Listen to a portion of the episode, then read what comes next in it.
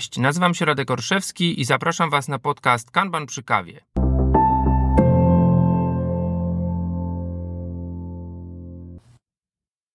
Witam Was bardzo serdecznie w kolejnym odcinku podcastu. Dziś porozmawiamy sobie o fraktalach, o kanbanie na poziomie całej firmy i o przez niektórych uważanym za zakazane słowie skalowanie. No ale zacznijmy może od tych fraktali, od jakiejś historyjki. Czy wiecie, czym są fraktale? Fraktale to stosunkowo nowy termin. Jest to termin wiążący się bezpośrednio z matematyką. O fraktalach mówimy inaczej, że są to struktury samopowtarzalne. Co to właściwie oznacza? Jeśli weźmiemy sobie jakiś wzór, który jest fraktalem i zaczniemy przybliżać albo powiększać, jeśli ktoś woli, ten wzór i zaczniemy dostrzegać jego strukturę na jakimś mniejszym, drobniejszym poziomie, to zobaczymy, można powiedzieć, to samo. Zobaczymy powtórzenie tej struktury. Fraktale są zwykle, kojarzymy je z jakimiś obrazkami, jakimiś kolorowymi spiralami, pętlami, jakimiś symetrycznymi lub niesymetrycznymi wzorami. Nie jestem tutaj specjalistą z tego pola, więc nie będę się wypowiadał, natomiast są czymś, co przyciąga wzrok i są czymś, co rzeczywiście właśnie na takich animacjach, kiedy ten fraktal przybliżamy i nagle zaczynamy dostrzegać ten sam albo bardzo podobny wzór, a więc właśnie tą samopowtarzalność. Dlaczego zaczynam opowiadać w tym odcinku podcastu właśnie o fraktalach? Jeśli popatrzymy na organizację, to bardzo często taką samopowtarzalność organizacji widzimy na przykładzie, można powiedzieć, większych firm, większych organizacji. Takich organizacji, które wyrastają poza jeden czy dwa zespoły, takie organizacji, których często nazywamy korporacjami, są to duże firmy, są to firmy pewnie, które mają od, nie wiem, kilkuset osób wzwyż, do rzeczywiście olbrzymich korporacji, które zatrudniają dziesiątki, a może nawet setki tysięcy osób na całym świecie. Jeśli przyjrzymy się strukturze tych firm, a jeśli przyjrzymy się pewnej strukturze interakcji pomiędzy elementami tych organizacji, to również możemy się pokusić o takie stwierdzenie, że widzimy tam tą fraktalność, widzimy tą samopowtarzalność. Tak właściwie jest, niezależnie od tego, którą drogę rozwoju, którą drogę rośnięcia organizacja przyjmie. Jeśli organizacja przyjmuje, można powiedzieć, coś, co postrzegamy pewnie teraz jako, można powiedzieć, taki stary, przestarzały format organizacji, a więc organizacje silosowe, organizacje, gdzie mamy zespoły komponentowe, no to pewnie w każdym takim zespole komponentowym będziemy mieli jakiś układ kompetencji właśnie ludzi o różnym stażu i pewnie będziemy widzieli podobną, analogiczną strukturę w innych tych zespołach. One pewnie będą tworzyły, patrząc na taki schemat organizacyjny, jakąś tam gałąź z odnogami i pewnie jeśli będziemy robić taki zoom out, czyli pewnie tutaj będziemy się jakby oddalać od tego planu, to zobaczymy powtórzenie tego. Na dobrą sprawę, troszkę inaczej, ale w podobnym, można powiedzieć, takim metawzorcu funkcjonują te organizacje, które teraz, czyli pewnie przez ostatnie dziesięciolecia, widzi się jako organizacje bardziej nowoczesne, bardziej zwinne, może wreszcie to słowo dzisiaj powinno paść w tym kontekście, a więc takie organizacje, w których mamy te rzeczywiście wielokompetencyjne, cross-funkcjonalne zespoły. Mamy w jakiejś komórce, którą jest zespół, no tak jak ładnie mówi to Scrum, zbiór wszystkich kompetencji potrzebnych do wytworzenia tej wartości, którą jest przyrost produktu, być może w zespole kanbanowym, tak to nazwijmy tutaj, może roboczo, będziemy też mieli wszystkie kompetencje potrzebne do tego, żeby dostarczyć jakąś usługę. To tutaj nie musi być formalnie jeden zespół, natomiast no niezależnie właśnie, czy popatrzymy na takie komórkowe zespoły scrumowe, czy jakieś zespoły usługowe, wielokompetencyjne, to możemy dojść do wniosku, że znów robiąc taki zoom out, robiąc takie oddalenie, no to pewnie tych zespołów może być kilka i one tutaj będą tworzyły, no właśnie, tu pojawia się słowo skalowanie, w jakiejś większej skali będą tworzyły może podobne twory, a więc w zależności od tego, który z mniej lub bardziej popularnych, lubianych, nielubianych frameworków, metod tak zwanego skalowania organizacji przyjmiemy, to możemy widzieć pewnego rodzaju powtarzalność. O czym mówimy? Mówimy oczywiście o rzeczach, które pewnie każdy praktyk zwinności zna, a więc o takich frameworkach jak Nexus, który jest oparty na tym, że jakby ten zespół scrumowy może ulec zwielokrotnieniu do bodaj 9 i razem coś wytwarzać. No myślę, że na pewno fraktalne są rysunki, które pokazują różnego rodzaju złożoność organizacji funkcjonujących w oparciu o Scrum at Scale. Pewnie podobnie można spojrzeć na, co prawda nie skalowanie chyba organizacji, ale bardziej kulturę, którą jest model Spotify, czy nawet Les, czy Safe.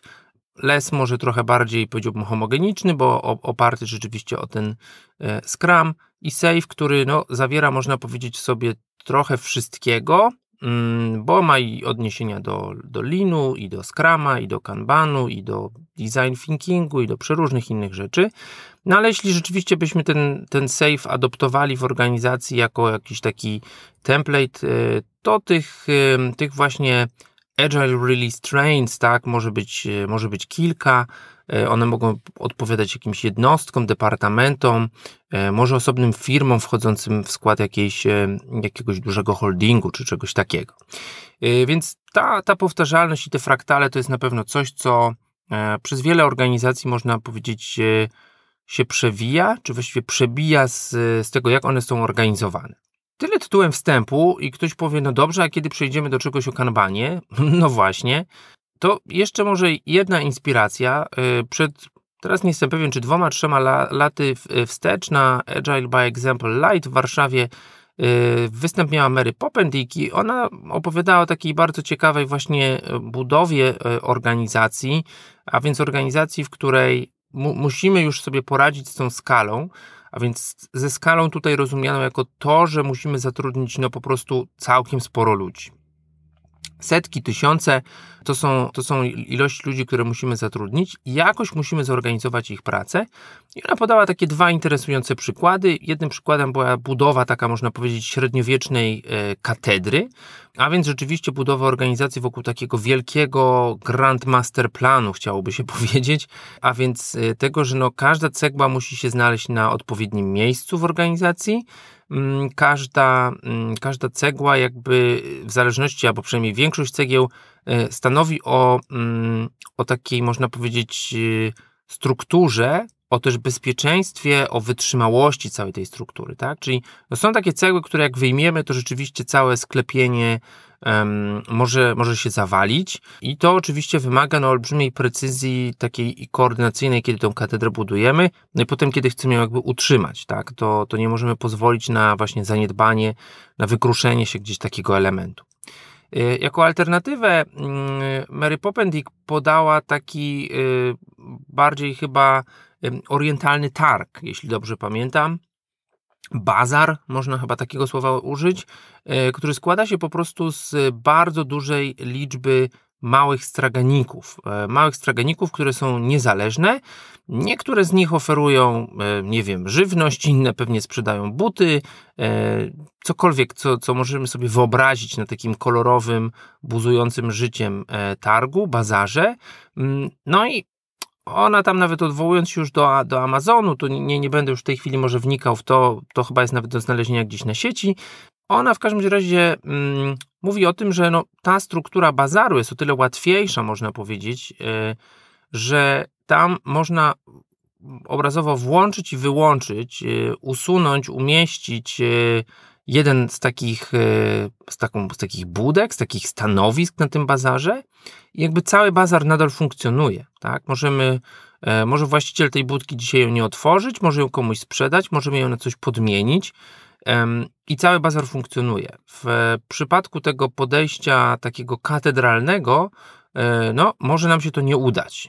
Oczywiście może usunięcie jednej cegły gdzieś tam z bocznej nawy jeszcze nie zawali tej konstrukcji, ale jeżeli mówimy o usunięciu kilku tam krytycznych w jakimś łuku, powiedzmy, cegieł, no to rzeczywiście to duże niebezpieczeństwo istnieje. Dlaczego o tym opowiadam? Bo cały czas słyszę odniesienia mówiące o tym, że ten Kanban to jest coś, co działa fajnie na poziomie zespołu. Ciągle to przekleństwo dotyczące tego, że Kanban działa na poziomie zespołu, który zajmuje się maintenance'em, to oczywiście jest nieprawda. No i pojawiają się pytania, czy ten Kanban można jakkolwiek zeskalować, czy on się skaluje, czy jego da się rozszerzyć po całej organizacji. Odpowiedź w wersji too long didn't read jest tak, można, ale wiem, że pewnie nie o to Wam chodzi, jeśli chodzi o zrozumienie tego konceptu, więc opowiem może o kilku wymiarach, można powiedzieć, takiego skalowania i takiego podejścia w ogóle do rozszerzania tego kanbanu w organizacji. Tak jak sobie powiedzieliśmy, gdy myślimy tak naprawdę bardzo pierwotnie o kanbanie, to pewnie myślimy o tym delivery kanban, a więc o tej tablicy, która rzeczywiście pokazuje jakieś zadania związane z dostarczaniem jakichś usług. Możemy go oczywiście świadomie bardziej rozbudować w lewą stronę, a więc o to, co nazywamy upstream kanbanem, discovery kanbanem. Tutaj odsyłam do jednego z pierwszych odcinków, gdzie jest świetny wywiad z Patrykiem Stejartem na ten temat. Możemy go, a nawet powinniśmy, jeżeli chcemy patrzeć na jakiś strumień dostarczania wartości, można powiedzieć end-to-end, w prawą stronę, a więc nie chcemy zrzucać rzeczy do kolumny danych i o nich zapominać, ale chcemy wiedzieć, co się z nimi dzieje, chcemy się z nich uczyć. Możemy w ten sposób, powiedziałbym też, przebijać pewne mury polityczne, pewne silosy pomiędzy organizacjami, bo taki szeroki kanban to będzie kanban, który pewnie będzie łączył i sales, i marketing, i design, i obsługę klienta posprzedażową, przeróżne działy, które, no właśnie, na tym pierwotnym diagramie organizacyjnym mogą wyglądać jako osobne gałęzie. Możemy nie dostrzegać tego przepływu, tej konieczności bliskich interakcji między sobą. Z drugiej strony, jeśli nad jakimś produktem pracuje bardzo wiele osób, to rzeczywiście znów jest sensownie podzielić te osoby na jakieś zespoły, na jakieś grupy. To znów mogą być grupy wielokompetencyjne, crossfunkcjonalne, to mogą być grupy, można powiedzieć, dedykowane pewnej konkretnej usłudze. O tym, dlaczego tak albo dlaczego inaczej, to naprawdę jest pewnie jeden z większych tematów na KMP2 jako szkoleniu, czyli o tym, jak właśnie doskonalić, jak rozszerzać te systemy Kanban poza jeden zespół. Natomiast możliwy jest zupełnie taki system, w którym jeden zespół, można powiedzieć, specjalistów, których po prostu mamy niewielu, na których nie możemy sobie pozwolić większą liczbę, może świadczyć te usługi, można powiedzieć, kilku upstreamom, czy kilku innym zespołom, kilku innym częściom organizacji. I w drugą stronę symetrycznie jeden taki upstream, jeden taki produkt może być realizowany przez kilka pracujących równolegle, pracujących nad czasami tą samą linią kodu, nad tym samym produktem zespołów downstreamowych. To bez jakiegoś, powiedziałbym, niesamowitego narzutu koordynacyjnego da się oczywiście przy dobrych praktykach kanbanowych funkcjonujących i na poziomie upstreamu, i na poziomie tych downstreamów realizować. Wiem, że o ten temat kilka osób mnie kiedyś zapytało i wiem, że chyba rzeczywiście może nie ma łatwo dostępnych takich case'ów na ten temat, więc może to też jest wartość, żeby powiedzieć, że tak firmy, które robią Kanban, dojrzale, również mogą funkcjonować, również mogą rozwijać produkty. Natomiast trzeba też sobie powiedzieć, że mamy tu też do czynienia z pewną fraktalnością, tak? Czyli znów, jeśli popatrzymy na cały ten produkt, to on może być robiony przez jakiś jeden wielki kanban, który będzie pokazywał jakąś roadmapę, jakiś upstream tego wielkiego produktu. Będziemy widzieli pewne wycinki na tych downstream kanbanach. Pewnie nawet na takim downstream kanbanie znaleźlibyśmy kilka, powiedziałbym, personal kanbanów albo jakichś grupowych kanbanów, które byłyby właśnie zagnieżdżone w tej takiej wyższego rzędu tablicy. Mówimy więc teraz tak naprawdę sprawa już o dwóch wymiarach tego skalowania kanbanu. Jednym jest to rozszerzanie, a więc patrzenie end-to-end od lewej do prawej. Drugą jest zagłębianie się, a więc można powiedzieć właśnie to fraktalne zagnieżdżanie, może bardziej tutaj takie słowo powinno być użyte do określenia. To, że może jedna kolumna, może jedno zadanie jest tak na dobrą sprawę, czy jedna, nie wiem, historia, epic, feature, cokolwiek używamy jako jednostkę wartości, która płynie przez tablicę, Ona może być rozbijana gdzieś tam na drobniejsze elementy, które też mogą być takim kanbanem reprezentowane. I znów w drugą stronę, idąc tym zoom outem, jesteśmy w stanie wyobrazić sobie, że może cały taki strumień wartości, cały taki produkt, cała taka jednostka wspierająca organizację poprzez, no właśnie, nie zawsze tylko software, nie zawsze tylko IT. Możemy tak myśleć o, nie wiem, dziale marketingu, który oczywiście oferuje swoje usługi i zajmuje się marketingiem wszystkich naszych produktów, czy wszystkich naszych usług. Dziale HR, który może zajmować się rekrutacją czy obsługą wszystkich pracowników. Można to realizować jak najbardziej zwinnie. Można realizować to w skali, więc takie sieci połączonych kanbanów mogą tworzyć strukturę całej firmy i oczywiście dokonując tego zoomu out możemy sobie wyobrazić, że cały taki pojedynczy produkt, cały taki stream też jest reprezentowany przez jakiś kanban na poziomie programu, na poziomie portfolio, na poziomie, można powiedzieć, wszystkich inicjatyw, w które jesteśmy zaangażowani, które prowadzimy jako firma. To pozwala zastosować kanban jako pewną ewolucyjną drogę do orientacji na te usługi, do doskonalenia całej firmy, właściwie niezależnie od jej wielkości. To może brzmieć jak pewien framework skalowania. Boję się tego stwierdzenia. Kto jest na Slacku Agile Coach Camp, ten wie, co tam się dzieje, jak się napisze słowo skalowanie. Jeśli ktoś nie wie, to zapraszam. Ale to nie jest takie skalowanie, powiedziałbym, o którym myślimy, gdzie jest jakiś jeden z góry określony template. Tutaj nie ma z góry nadanego ograniczenia. No, to musi być do 9 zespołów, nie więcej. Tutaj jak przechodzimy na tyle, to już jest large scale safe albo coś w tym stylu. Zupełnie nie.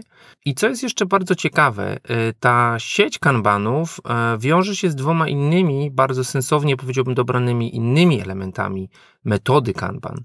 A więc po pierwsze z zasadami przeprowadzania zmian, w których mówimy, że pierwotnie uznajemy za wypracowane z jakiegoś powodu, z jakiejś przyczyny wszystkie role, tytuły, zakresy odpowiedzialności czy obowiązków, a więc w tym podejściu ewolucyjnym nie mówimy, że teraz musimy nazwać wszystkie jednostki danej wielkości tribami, albo nie musimy nazwać kogoś Agile Release Engineer. Mówimy o tym, że być może na którymś etapie organizacja dojdzie do potrzeby, żeby nazwa stanowiska albo nazwa jakiegoś bytu bardziej odzwierciedlała to, co robi, ale to nie nazwa, a przynajmniej nie w pierwszej kolejności nazwa odpowiada za to, co taka jednostka robi, czy co taka osoba robi. To bardziej chodzi właśnie o to, kim jesteś, co robisz, a nie jakie sobie nadamy nazwy. Tu na pewno odpalają się neurony w głowach wszystkich osób, które tego będą słuchały, a które natknęły się na takie bardzo płytkie i takie typu copy-paste albo one size fits all transformacje zwinne, gdzie zaczynamy przebudowywać organizację od tych nieszczęsnych tribów, składów czy chapterów. To oczywiście, tak jak mówię, może na jakimś etapie może ma znaczenie, natomiast albo może być pomocne, ale często od tego zaczynamy bez zrozumienia, co chcemy osiągnąć i na tym się kończy. Z drugiej strony mówimy, powinniśmy całą tą sieć tych kanbanów obrazowo doskonalić pod kątem i jakby zwinności naszej firmy i sprawności w odpowiadaniu na potrzeby klienta, no i właśnie w doskonaleniu jakby zadowolenia klienta z tego, co wszystko realizujemy. Ten klient może być klientem zewnętrznym, a więc kimś, kto zleca naszą pracę, kto tej pracy ostatecznie używa, a więc użytkownikiem. Może być też pewnego rodzaju klientem wewnętrznym, tak jak relacja, nie wiem, zespołów realizujących jakąś usługę z właśnie działami HR, działami wsparcia i tak dalej. No i do tego jeszcze trzeba by dodać te kadencje, że te kadencje też się skalują, tak? Mamy kadencje, mamy pewne pętle zwrotne, które odpowiadają zespołom, mamy pętle zwrotne, które odpowiadają takim kilku zespołom pracującym może na przykład właśnie nad jednym czy pod jednym upstreamem, tak by chyba to należało powiedzieć. I mamy odpowiednie kadencje, które sięgają aż do całej strategii firmy. Chciałbym, żebyście wynieśli z tego taką wizję, że takie zastosowanie kanbanu ewolucyjne, a więc czasami wyjście od jednej konkretnej gałęzi, od jednego konkretnego zespołu, może się tak pozytywnie rozprzestrzenić na całą organizację. I jest tu też to podejście, które jest podejściem, powiedziałbym, takim pragmatycznym. To znaczy, nie jest to podejście, które jak walec przetacza się po całej organizacji, bo tak jak wiemy, Kanban dopuszcza albo nawet zachęca, powiedziałbym, współistnienie z różnymi innymi narzędziami, metodami, o ile one się sprawdzają, o ile to ma sens. Możemy więc powiedzieć, jeśli jakaś część organizacji działa, no nie bójmy się tego porównania, zgodnie ze Scrumem i to działa i to jakby nie powoduje żadnych konkretnych dodatkowych, nie wiem, działań, korekt, to super, tak? I można tak, to znów powiedzieć, trochę otoczyć, otorbić tą część organizacji pracującą scrumowo, zawrzeć ją w jakimś wyżej poziomowym kanbanie albo połączyć ją z takimi kanbanami i to też jest ok. Z drugiej strony możemy mieć organizacje, które no właśnie nie będą potrzebowały albo nie będzie pasowało do nich podejście takie iteracyjne i inkrementalne ze względu na ich naturę, ze względu na zapotrzebowanie klienta. No i tam wprowadzimy jakąś zmianę, chociażby przejście na tą taką bardziej pracę ciągłą, właśnie opartą o flow, opartą o kanban. Ostatecznie możemy więc uzyskać może taki bazar, może taką sieć tych straganów, które oferują różnego rodzaju usługi i pewnie będziemy mieli takie, powiedziałbym, monostragany, czyli takie, które oferują rzeczywiście jedną usługę. Być może będziemy mieli takie multistragany, a więc takie, które będą no, prawie że niezależne, będą taką firmą w firmie i jesteśmy no, prawie niezależni, może gdzieś tam mamy wspólną, nie wiem, księgowość i HR-y, natomiast jesteśmy takim startupem w firmie, to wszystko jest do pogodzenia, to wszystko jest możliwe. No i jest to oczywiście droga ewolucyjna i to ja osobiście znajduję o tyle ciekawym, że to rezonuje fajnie z pewnymi wypowiedziami, jeśli ktoś się wczyta kiedyś w Druckera, a więc do wielkiego guru, myśliciela lean managementu, czy w ogóle współczesnych teorii zarządzania, ale też praktyk, powiedziałbym, budowania organizacji, w których Drucker mówi, że to, jak ustawiona jest wewnętrznie organizacja, a więc jej struktura, ma być tylko i wyłącznie narzędziem, ma być czymś, co ewoluuje w zależności od tego, jak ewoluują nasze rynki, jak ewoluują nasze technologie. I myślę, że to świetnie widać teraz w każdej firmie, która robi lift and shift i przynosi coś do chmury. Widać, że to funkcjonuje w każdej firmie IT, w której ktokolwiek zajmuje się dzieleniem jakiegoś monolitu na mikroserwisy. Software organizowało się czy budowało się pod kątem architektury tak, a nie inaczej parędziesiąt lat wstecz i pewnie właśnie tak wokół tego podejścia monolitycznego powstały pewne określone struktury firm. A dzisiaj, patrząc na mikroserwisy, na taką zwinną, można powiedzieć modularną architekturę, dochodzimy do wniosku, że pewnie też inaczej musimy zbudować samą organizację, ludzi wokół tego, żeby to albo przenieść z tego monolitu do tych mikroserwisów, albo w ogóle takie mikroserwisy od początku użyć. To znajduję też jakby ciekawą inspiracją do tego, że jeśli powiemy, zrozumiemy sobie, że nie ma sensu, nie ma takiego poszukiwania, takiego template'u, który byłby czymś, co możemy po prostu łatwo zastosować, a nawet jeżeli możemy, to że to tak już na zawsze zostanie, tak, cokolwiek to znaczy zawsze, jeżeli chodzi o miary czasowe tutaj, no to jest właśnie to podejście ewolucyjne, to jest to podejście, w którym mówimy, ta struktura będzie żywa, ta struktura będzie żyła, ona będzie musiała się zmieniać, jeśli będą zmieniały się to będzie zmieniało się to, jak budujemy nasze produkty, będzie zmieniał się rynek, będą zmieniały się potrzeby naszych klientów. I nie wiem, czy tak to należałoby sprzedawać, ale jeśli ludzie pytają o Kanban i o jego skalowanie, to im będzie po prostu Kanban możesz jako metodę użyć jako podejście ewolucyjne w całej organizacji, od zespołu poprzez różnego rodzaju działy wsparcia, przez właśnie to skalowanie w szerokość, a więc to budowanie tych strumieni end-to-end, a więc to zagnieżdżanie, gdzie ludzie mają swobodę po prostu samoorganizacji, czy organizacji tej pracy na ich poziomie zadań, granularności ich zadań. I możemy też te kanbany łączyć w jakąś sieć, możemy je też, można powiedzieć, właśnie oddalać, robić taki zoom out, w którym widzimy te rzeczy o dużej granularności i też mamy tą transparencję, korzystamy z tej wizualizacji. Nie ma tutaj żadnych bardzo skomplikowanych terminów. Prawem, można powiedzieć, czy prawidłem skalowania kanbanu jest po prostu stosowanie tych samych 6 praktyk na różnych poziomach w organizacji i podejście, co jest też bardzo istotne jako ewolucyjne, nie jest podejściem, w którym spotykamy się i robimy sobie na jakimś whiteboardzie czy w jakimś narzędziu obecnie cyfrowym pewnie wielkiego grandmaster designu, bo to nie byłoby ewolucyjne, tak? To byłoby troszkę tak jak właśnie przy ewolucji naturalnej, biologicznej. Te organizmy, one się doskonalą, one wymierają, one tworzą nowe gatunki. To nie jest kreacjonizm, to nie jest wielki plan narysowany na czyjejś biurku, desce rozdzielczej, że tak to ma wyglądać od początku do końca. Można powiedzieć, jeśli kanbanizujemy organizację, to kanbanizujemy ją jedna usługa po usłudze. Znów pewnie w pewnych częściach organizacji zostawimy obecnie istniejące rozwiązania, po prostu dlatego, że uznamy je, że one na daną chwilę, na nasze potrzeby są jak najbardziej ok. Może to będzie waterfall, może to będzie nawet, nie wiem, chaos, może to będzie Scrum, może to będzie cokolwiek innego. Niech tak będzie, jeżeli to jakby służy celowi całej organizacji i doskonaleniu tych usług.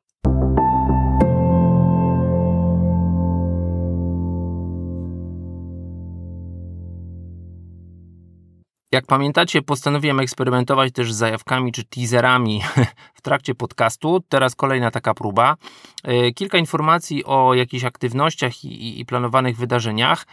12 czerwca formalnie grupy Wrocław Lean Coffee oraz Berlin Lean Coffee będą gościły Clarka Chinga. Jest to nowozelandzki praktyk zwinności z długim stażem. Również autor 2 książek poświęconych, można powiedzieć, teorii ograniczeń, czy zastosowaniu teorii ograniczeń właśnie w środowisku zwinnym. Clark dołączy do nas o 8:30, bo prosto z Nowej Zelandii to chyba najbardziej wygodna pora dla wszystkich. I przedstawi nam prezentację oraz odpowie w sesji Q&A na pewnie kilkanaście naszych pytań. Jeśli jesteście więc zainteresowani, to zapraszam znaleźć grupę Wrocław Lean Coffee na Facebooku, formalnie na meetup.com, zarejestrować się i mam nadzieję, że zobaczymy się o 8:30 z kubkami kawy i pogadamy o teorii ograniczeń.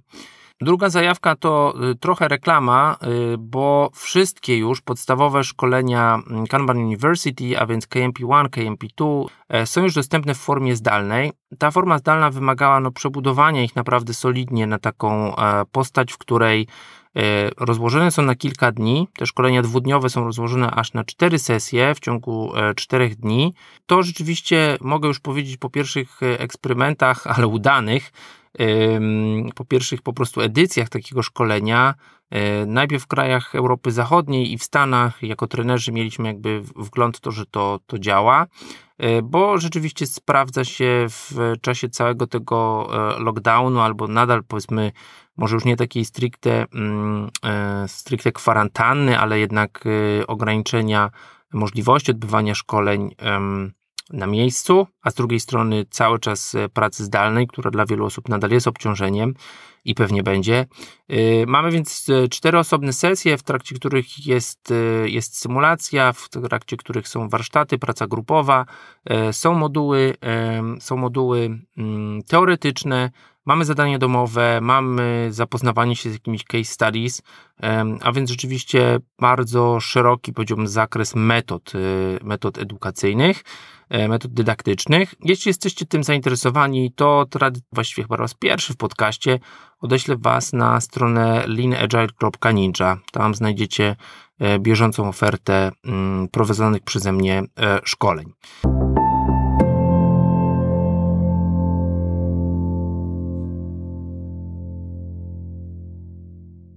Jeśli ktoś zapyta, jak to się ma wobec tych najpopularniejszych frameworków skalowania, czy modeli skalowania, o których trochę powiedziałem, to trzeba sobie powiedzieć, że znów ciężko mi jest powiedzieć, czy on jest którymkolwiek z nich bezwzględnie kompatybilny lub niekompatybilny, dlatego że to troszkę zależy, jak wdrażający te inne modele je rozumieją. No jeżeli sobie powiemy o tym, że takie podejścia jak Nexus czy Scrum at Scale są podejściem, które zakładają, że wszystko musi być robione zgodnie z prawidłami Scruma, no to prawdopodobnie jest tu pewnego rodzaju niekompatybilność, bo osobiście byłem kiedyś świadkiem niestety takiej bolesnej transformacji, gdzie no jakby po prostu można powiedzieć przewalcowano całą organizację, nie patrząc na to, czy konkretny setup, czy konkretna forma obecnej pracy funkcjonuje dobrze, czy źle, po prostu wszystko to zmieniono na jakąś tam formę X. Nie wiem aż na tyle dużo, bardzo będę się chciał dowiedzieć, jeżeli chodzi o podejście large scale Scrum. No, w moim rozumieniu ono też się opiera o Scrum, natomiast patrząc na wszystko, co dotąd przeczytałem na ten temat związane z takim podejściem linowym, z podejściem go and see, czyli takim Gemba, to może jest tam miejsce na jakąś kompatybilność. Na pewno tak formalnie najbardziej kompatybilny jest oczywiście Safe, który no, pożarł wszystko, tak jak się mówi. Ten kanban znajdziemy gdzieś tam reprezentowany, gdzie mówimy, no zespół może sobie pracować na poziomie swoim w kanbanie. Gdzieś prawdopodobnie przyda nam się kanban do jakiegoś portfolio kanbanu, czy program management kanbanu, ale no, ja bym powiedział...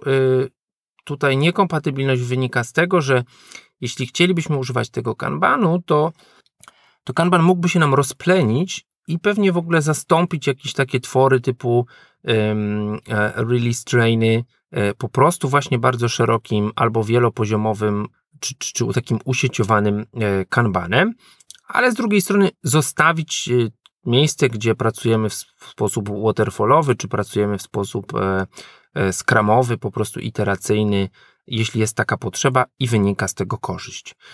Co to wszystko oznacza? No właśnie, w takim podejściu too long didn't read, czy właściwie didn't listen, to można powiedzieć, Kanban jest też formą ewolucyjnego, powiedziałbym, skalowania zdrowych praktyk na całą organizację, która jest kompatybilna z większością innych form pracy.